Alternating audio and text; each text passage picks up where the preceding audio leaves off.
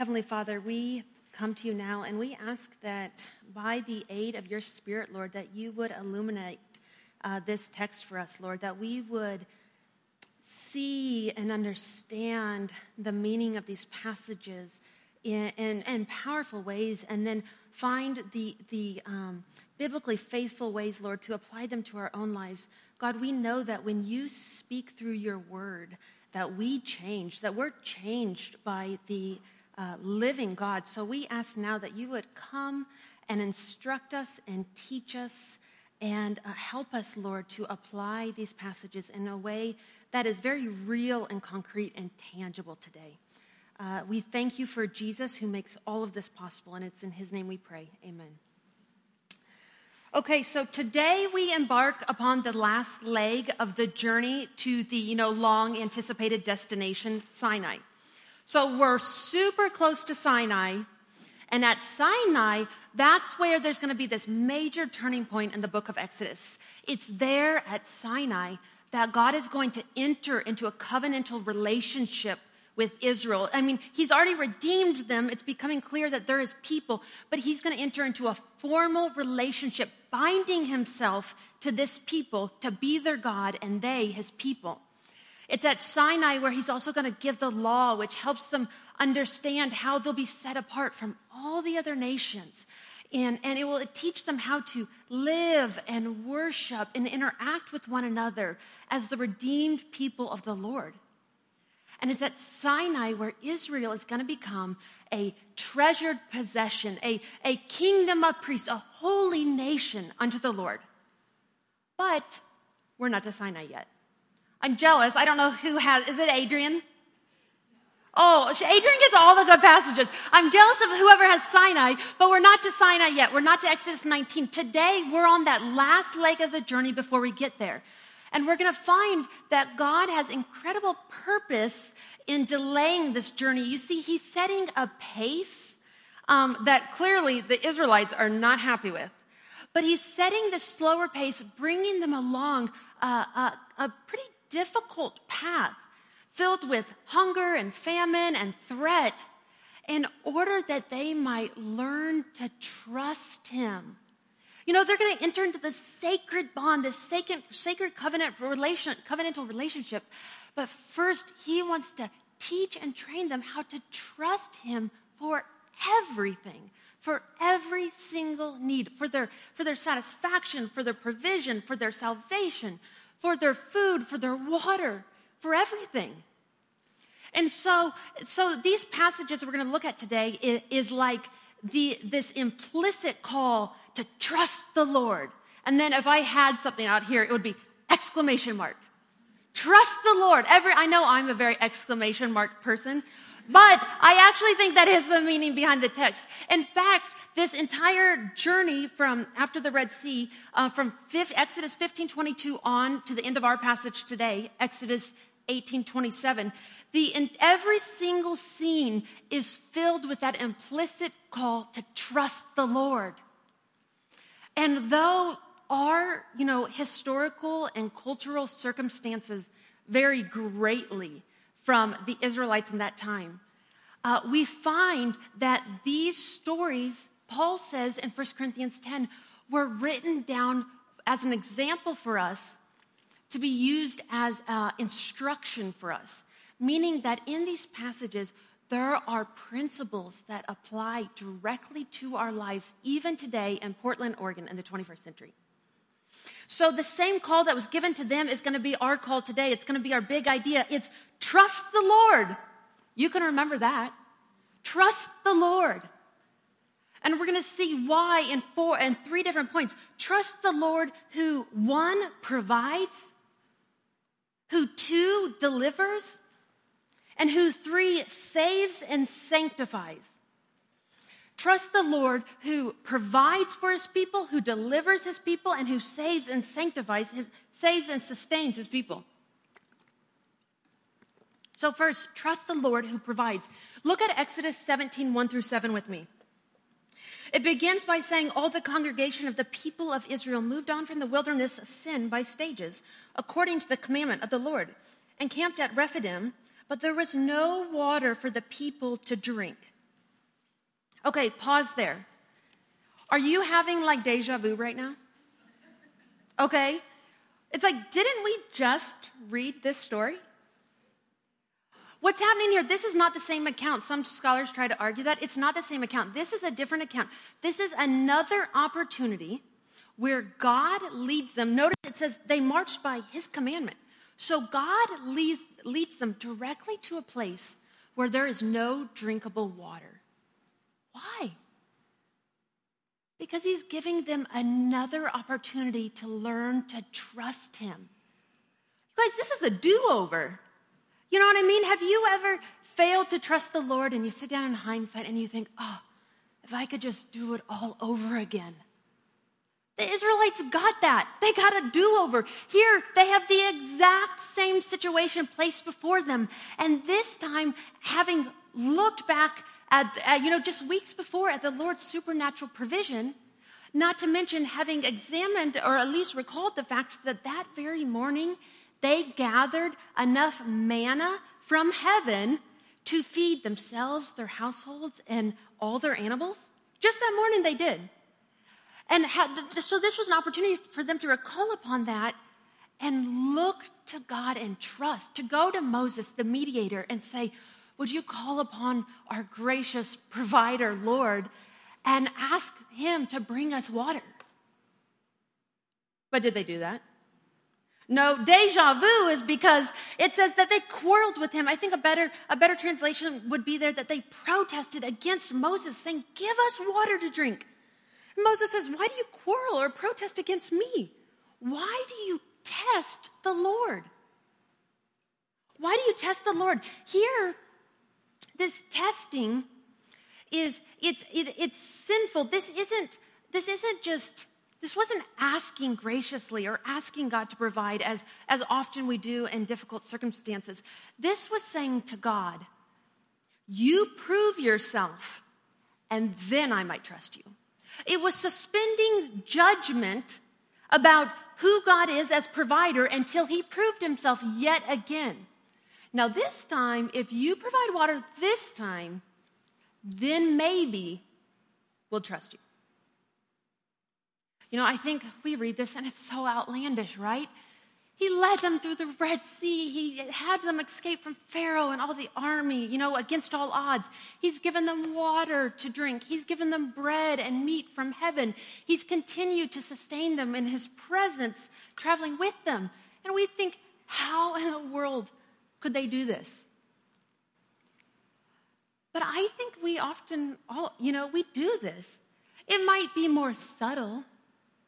But I think we test the Lord. We, we say things like, Lord, if you would just provide rent for this month, then I will, I will never doubt your provision again.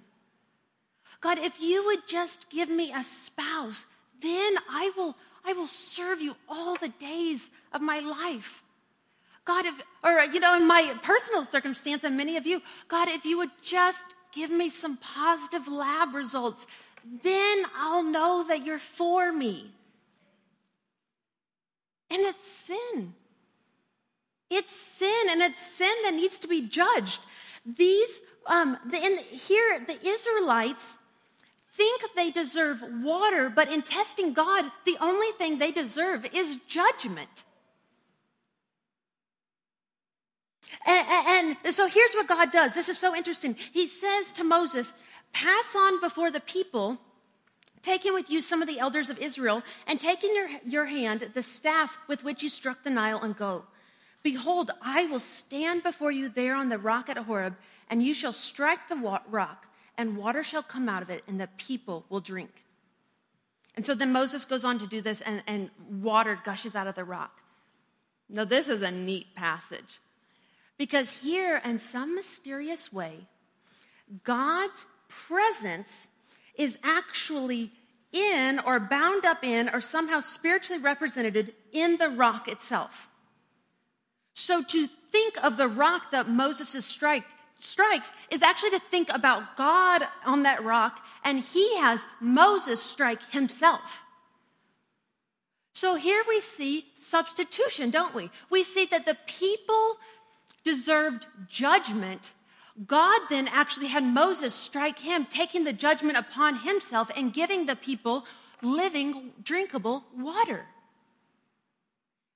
And it's, it's amazing, but it's kind of fuzzy, right? In the Old Testament, God's a rock. You know, when I think about this, I'm like trying to imagine God, the being bound up in a rock, and then I see like a rock talking. You know, I, I get really distracted on details, like a little cartoon. The rock is moving, you know, has a little face. So it would be, maybe that's just me. It's been a long month. But, but, uh, you know, trying to understand this here is, is still a little fuzzy. But what is fuzzy in the Old Testament becomes abundantly and absolutely clear in the New Testament. Paul says in 1 Corinthians 10 4, that he says that all drank the spiritual drink. It's talking about the Israelites, for they drank from the spiritual rock that followed them, and the rock was Christ. So that means in so, somehow, in some way, the pre-incarnate Christ, the pre-incarnate second person of the Trinity, the Son, manifested himself in such a way that he was there to provide for the Israelites not only to provide for them living water, but also to be judged in their place. Again, they would have not understood this, but on this side of the cross, we understand this with perfect clarity, don't we? That, that on the cross, Jesus, the second person of the triune God, took on flesh, lived the perfect life we could not live, and then went to the cross and died for our sins in our place, taking God's judgment upon himself, and then rising from the dead and ascending into heaven so that he could send the Holy Spirit. Now, I know this is a lot. I can't tell. You guys tracking with me? Yeah, yeah, yeah. So I need smiles, you know. Okay, so this, in the New Testament, water is always associated with the Holy Spirit. So this is why coming all together, why in John chapter 4, Jesus would tell the Samaritan woman that if she drank of the water he had to give, that she would never thirst again. And this is why in John chapter 7, just a few chapters later, he stands up and tells the crowd, Whoever believes in me, as the scriptures has said, out of his heart will flow rivers of living water. And he was talking about the Spirit.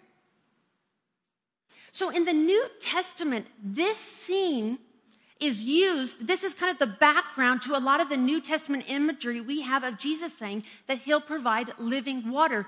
Here, the people thirsted for physical water, but God takes that, that, that story, the scene in Exodus, and transforms it in the New Testament in such a way that we understand our greatest need is for living water, for eternal life, for Jesus to save us and send his spirit to indwell in us and, and give us eternal life. Now, the application here is not that we need physical drinkable water. I'm pretty sure most of us have that. I mean, if you don't, there's a water fountain like 100 feet that way. It's drinkable. As far as I know, I fill my water bottle with it. So it's not physical water, but it's, it's spiritual, it's spiritual life. It's this life-giving water. And if you're here today and you haven't yet trusted in Jesus' work, his life, death, and resurrection on your behalf, then I imagine that you are really thirsty. Thirsty for something more, thirsty for something that matters, thirsty for, you know, like for your soul just to be soaked with refreshment. I know because as an unbeliever, I was there. I was always looking to all these different streams of water to satisfy. You know, I was looking to, to guys or affirmation or new clothes or all these worldly things to satisfy this craving, this thirst I had. And when I met Jesus and I repented of my sin and put my faith in him, he just poured out life giving water. It was like rain, just like this amazing, satisfying rain fell on this dry desert of a soul. It's amazing. And, and Jesus offers living water for all who will put their faith in him and repent of their sin. That offer stands today. If you don't know him, or if you're curious about it, or if you're just thirsty for something more, talk to me or your table leader or one of your friends afterwards. If you are a believer here today, I just want to remind you that as a believer who has the Spirit, your greatest need has already been provided for in the cross of Christ. Your greatest need has already been satisfied in the cross of Christ. So often in our daily lives, we get so caught up in our needs and so overwhelmed by what we don't have or what we need to get done or what's lacking that we begin to test God, all the while forgetting that at the cross, God has dealt with your greatest need. I mean, we ask God to prove himself in this way or prove himself in that way. And all the while, it's like the cross of Christ is screaming of God's love and care and concern for you. And if God has done the greatest thing, how much more will he not also provide for all of our needs as he sees fit according to his divine wisdom and will? So, so the call in this text here is that we would look to Christ, when we start to feel that temptation to look to other things or to, to test God to prove himself, we go back and look at Christ. We worship and get a, a vision of him that is so much greater. We go to the Gospels and read about his life and death. We, we pray and ask him to make himself, uh, you know, just to help us understand that redemptive work better so that we can know we can trust this God to provide rather than test him like the Israelites, we're to trust the God who provides for his people. And don't worry, Kelly, that was my longest point. Second, trust the Lord who delivers. We see in Exodus uh, 8 through uh, 16 here, uh, yeah, 8 through 16, we have this new scene, right? The narrative shifts, and now the Israelites have another opportunity to trust the Lord, but this time it's from outside threat. In, in verses 8, it sets the new scene. Then Amalek came and fought with Israel at Rephidim. So Moses said to Joshua, Choose for us men and go out and fight with Amalek. Tomorrow I will stand on the top of the hill with the staff of God in my hand. So it goes on to explain how Moses went up on a hill and, and he upholds his hand, and as long as his hands are up with his staff in his hand, Israel prevails. When he drops his hand, Israel begins to lose. So Aaron and Hur came and propped up his arms uh, in such a way that the, the battle went on and went on. And finally, in verse 13, we see the climax that Joshua overwhelmed Amalek and his people with the sword. Now, Joshua is absolutely a, a, key character here. This is the first time he's introduced. It's significant that he's the one fighting in the only holy war sanctioned in the book of Exodus because he'll go on to be the, the one who leads God's people into the land, right? He'll be leading the conquest. So it's significant that here we see him as the person leading the battle. But in verse 13, is the text saying that it was Joshua's skill and valor and strength that defeated the Amalekites. No, no, no. It's all about that staff in Moses' hand. Here, the staff, it's kind of interesting, but the staff here is like a signal pole. It's like a military signal pole, something we don't really think about nowadays. But Moses would hold it up, and that meant that these people were enlisted in Yahweh's cause. And the victory was to be remembered in verses, um, there in verses 14 through 16 it was to be memorialized and remembered not for Joshua's leadership, but for the Lord's gift of victory. The clear principle here is that the victory and the battle is always the Lord's. It's unmistakable, not only in the staff being raised up, but in the name of the altar, that the Lord is my banner. So right here we get into really interesting ground with how, as new covenant believers, we interpret this passage. Because this is, like I said, the first um, and, and only in Exodus sanctioned holy war, but this is going to become very prominent in the book of Joshua and in the um, series of the conquest into the promised land. So, how do we apply this passage? Well, I'll tell you, there's some really bad ways to apply this passage. Am I right? Hopefully, no one at your table did that, but um, it's possible. I've, I'm sorry. Um, I've seen people identify with, uh, so here's what I've seen I've seen people identify with the Israelites and then identify the Amalekites, like with their unbelieving coworkers or family members or someone they're in conflict with, you know, and they're like, the Lord, you know, they're in this conflict and they're like, God's, the Lord, the battle's the Lord's. God will be victorious on my behalf. I remember one gal, it's no one here was at a different church, so that's why it's going to be funny and not sad. Um, I remember one gal I was in a group with, she would come to group and go on and on and on, uh, uh, complaining about the persecution she received at work as a result of her faith. So she would explain how, um, how, how, she would explain how she would interrupt conversations to tell them about the Lord. She would get rejected. She would explain how she would, she would stand firm on the gospel and people didn't want to eat lunch with her. She would explain how she let people know where they were sinning and, and they wanted nothing to do with her. And she drowned on and on and on. And, and, and she says, you know, at the end, she's like, I just know that the Lord, the battle is the Lord's, and I'll be victorious. And I was like, mm, I was like, this is coming from a fellow believer. All I could think of when she was talking is like, oh, I, I just kept thinking, okay, I think, I think it's your coworkers who need the delivering. I mean, she was just it was so painful to be around and so misguided. Now, I make light, that's a more extreme example, but I do think we think like this at times. We identify with the Israelites and we think the battle's the Lord, and then we say, Who are our enemies? Who are our Goliaths? You know, when really the enduring principle here is to trust the Lord who delivers his people through his anointed servant. That's the enduring principle. So, however we apply this, we have to understand to try, we're to trust the Lord who delivers his people through his anointed servant. So then we need to ask two questions Who is our enemy?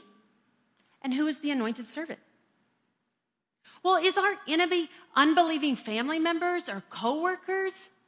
Is our enemy other nations? You know, America versus the world?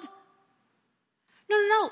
The New Testament makes it so clear in Ephesians 6:12 that our battle is a spiritual battle and the enemy is Satan and his minions. It says we do not wrestle against flesh and blood, but against the rulers, against the authorities, against the cosmic powers over this present darkness, against the spiritual forces of evil on the heavenly places.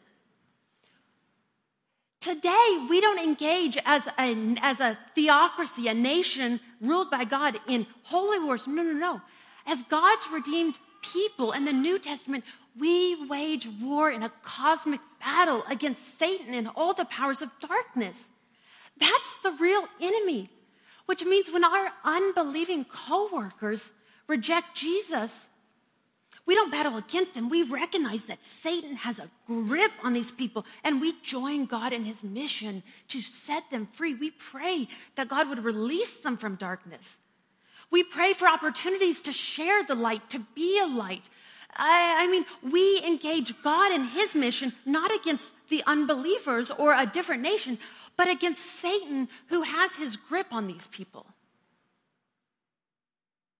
But is it like, you know, and the battle's up in the air? This is the cosmic battle, and it's going to be God, it's going to be Satan, who's going to win? No, no, no. Number two, who's the anointed servant? You guys got this one. Jesus. Jesus is the anointed servant who has delivered his people from the domain of darkness. Jesus is the one who has been victorious over Satan and his and, and all the powers of darkness. Colossians 2 uh, 15 makes it clear. It says that on the cross, he disarmed the rulers and authority and put them to open shame by triumphing over them in him. At the cross, Jesus defeated Satan. And so, though we still engage in a cosmic battle, we know and trust that God has been victorious through his anointed servant. And so, I think this empowers us, right? In our evangelistic efforts, this empowers us when we feel spiritual oppression. This empowers us when it feels like darkness is all around us. We know that God has already won the battle in Christ Jesus our Lord. And so we trust him and we fight alongside him to push back the powers of darkness until that day where God will bring his kingdom, his consummated kingdom, and there will no longer be any darkness. So we trust the Lord who delivers his people. And finally, we trust the Lord who saves and sustains. This is all of chapter 18. I know that you all have been reading it closely just because I've done the homework alongside of you. Also, we're going to paraphrase here some. But here, after a long journey from Egypt to Rephidim, one can only imagine the relief and encouragement that Moses has, Moses has when Jethro comes, right? He comes, he reunites the family. Most of, none of us knew that the family was even gone. But apparently, at some point, uh, his wife and his two sons were sent away, probably for protection and safety. And then it's, Jethro gets word, it sounds like it's a good time, and he comes and he reunites the family. They bless one another, and then Moses tells um, Jethro all about what God has done, how he's delivered them from the Egyptians. He tells them all about the hardships they've had along the way, but he shows them that in every instance and circumstance that the Lord saved and sustained his people. And Jethro's response to this is that he rejoices. Uh, uh, maybe a more literal translation could be that he delighted in it. This isn't just rejoicing for the sake of his son in law. This was a personal delight. He had heard about Yahweh. He had heard about the things that had been happening. This, this miraculous God, this God who defeated Pharaoh and the Egyptians. And when he gets up firsthand, gets close firsthand, hears the story and all the different ways he delights. This God is truly the God above all the other gods. And here in this chapter, we have the conversion uh, uh of a pagan or a Midianite who served other gods. I know it's not overly clear in the text, but I want to know uh, uh, you might say, how do we know that Jethro was converted? Three reasons why. First of all, he worshiped Yahweh in verse 11. In verse 11, um, oh, I do need to move. Okay, in verse 11, he says, um, uh, I am in 18. The verse 11 is, Now I know that the Lord is greater than all gods because in this affair they have dealt arrogantly with the people. And then, so we know that he worshiped God, he blessed him, and then he brought sacrifices and offerings to this God. And then he ate a sacred meal, or what was known as a covenantal meal, with Yahweh's people in the presence of Yahweh. Now you have to remember at this stage of redemptive history, they only had so much information. That's about as much as they knew on how to be Yahweh's people. You worship him, you offer sacrifices. It was very common to offer sacrifices in the ancient Near East. But instead of offering to pagan gods, now they offer to Yahweh. And then all throughout the Old Testament, we see when God is with his people, he eats a covenant meal with them. So clearly, by worshiping Yahweh and, uh, and giving sacrifices and then uh, eating this covenantal meal, the sacred meal, Jethro has become a follower of Yahweh. It's conversion. Gosh, I have a lot to say about this, but I don't have time. So let me, let me think what is going to be the best to tell you. Why is this here and why is it important? It's here to illustrate to us the bigger plan of God.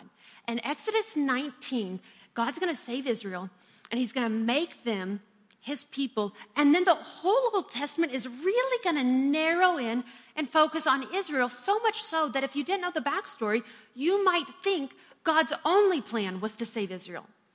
But, no, no, no. From Genesis 11 on, actually from Genesis 3, when he promises the serpent crusher, God's plan was always to save all nations.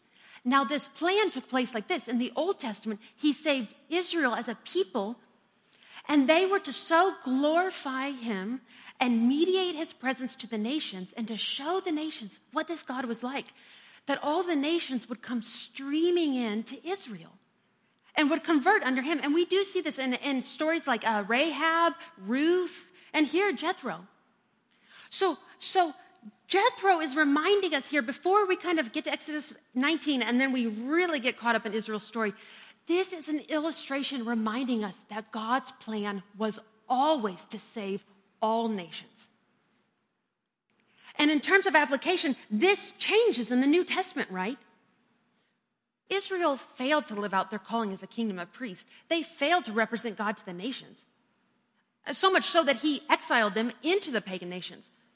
But on the New Testament, Jesus came and lived the perfect life. He came as the faithful Son of God and the true Israel, and then he died for our sins and offered uh, and obtained salvation for all people. So now people don't stream into ethnic Israel.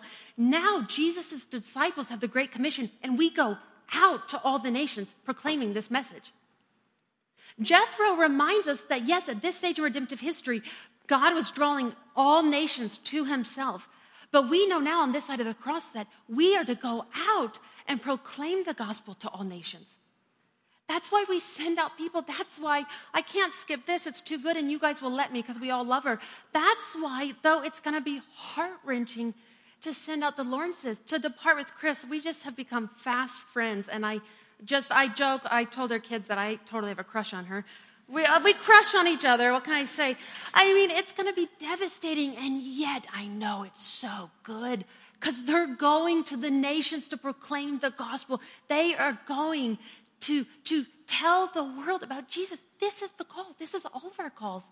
And if we can't go, here we sinned. And so we send her with a lot of tears and sobbing, but with excitement about God's mission and plan to save all nations. And not only do we send people out, but obviously here, if we trust the Lord to save, then we have boldness in our evangelism. We have boldness in sharing the gospel. We take risk with people, telling them about what all what God has done through Jesus, knowing that God is saving people from every tribe, tongue, and nation for himself. And then we have a great, great, great story about how God sustains Moses through this final scene. Uh, I'm just going to have to say this. I think that I think you guys did good work in the text through the homework. You know, Jethro comes, he sees that Moses is clearly going to burn out. In fact, uh, a parallel account in, in uh, Numbers uh, 11 shows us, when, uh, the story with the quail that we have in 16 in Exodus, shows us that Moses was so overwhelmed, he cried out to God and said, This burden is too much for me. If you're going to give me this burden, kill me. I'd rather die. So, I mean, it's like clear hints of burnout, you know? It's like when you want to die, like burning the candle on both ends, right? And so here, Jethro suggests a system where, God, where Moses raises up godly men and they spread out the burden, causing Moses to be sustained and endure. And so through this, Moses implements it and, he, and God sustains Moses through the help of others. But Moses had to trust the Lord to share his burden with others. I think the homework did good about explaining how leaders and pastors and elders really need to share the burden. So I just want to speak on our last note, personal application to all of us. I think we could all glean some wisdom in this. In our Western society, we think and we idolize the lone ranger who saves the day, who does it all. We esteem the person who never asked for help as if that's godly. And yet in the Bible, you never see someone who never asked for help held up as an example for us. In fact, Jesus, our great example, the Son of God, dis- distributed his ministry among disciples. He relied on the 70, the 12, he intimately relied on the three, and he had several women contribute, contributing and supporting his ministry. If Moses needed to share the burden, if Jesus shared the burden, then surely, ladies, as believers today, we need to learn to share the burden with others so that we don't burn out. Of course, in the clearest way, this is just asking for help learning to ask for help. When, uh, you know, when things are hard, when things are difficult, not just learning to ask for help, but sharing ministry with others, doing ministry in collaboration, uh, seeing giftings in other and supporting one another. I mean, we need the local church. We need relationships within the local church to share the responsibility of caring for the flock of God, for discipling one another, for doing evangelistic ministry outside. We need to do it together. We need to do it together. And I cannot, just in closing, I have to tell you that I used to hate asking for help. The idea of having to ask for help was humiliating. It seemed like a weakness. And all of you, uh, most of you know that I've been battling chronic illness for four years now, Lyme disease, for um, diagnosed for two years. And I have had to learn to ask for help from everything to someone doing my dirty dishes, to getting me groceries, to taking me to appointments, to rushing me to an urgent care, to cleaning my house, to filling in the teaching team. I they have picked up. I haven't taught for a year and a half, so that's why I'm letting myself go over. I haven't taught for a year and a half. I just want to put that on the record. I, but what I'm saying is, I have uh, when I read this this text today, I was like, oh my gosh, yes, yes, I know this so intimately now. That to do ministry for the long haul, whether you have chronic disease or not, to do ministry for the long haul is to trust the Lord enough to ask for help and to bear one another's burdens. So today, I, I would just call you from these scenes we see, these little scenes we see, to trust the Lord who provides for his people, who, who delivers his people, and who saves and sustains his people, specifically on this side of the cross through Jesus Christ. I, I, I, just want to pray for us. And as we do, I'm going to pray quickly. And as we do, I just want you to think about what area in your life is the Spirit convicting you to, to look to the Lord and to trust Him more deeply. Don't let it stay up in theory, right? Bring it down. Where do you need to trust the Lord and His anointed servant in your life? Father, we thank you for this word. God, we pray that you would uh, make it stick with us, that you would even now be using your Holy Spirit to, to give us a very tangible, concrete example of how we need to trust you. And then you would provide through your Son, through your Spirit, and through your people ways to trust you more deeply in those areas. Jesus, we praise you that we stand on this side of the cross and that we know you have provided everything we need. We know you have delivered us from the powers of darkness, and we know that you have saved us and you're calling all peoples to yourself. Lord, it's in your name we pray. Amen.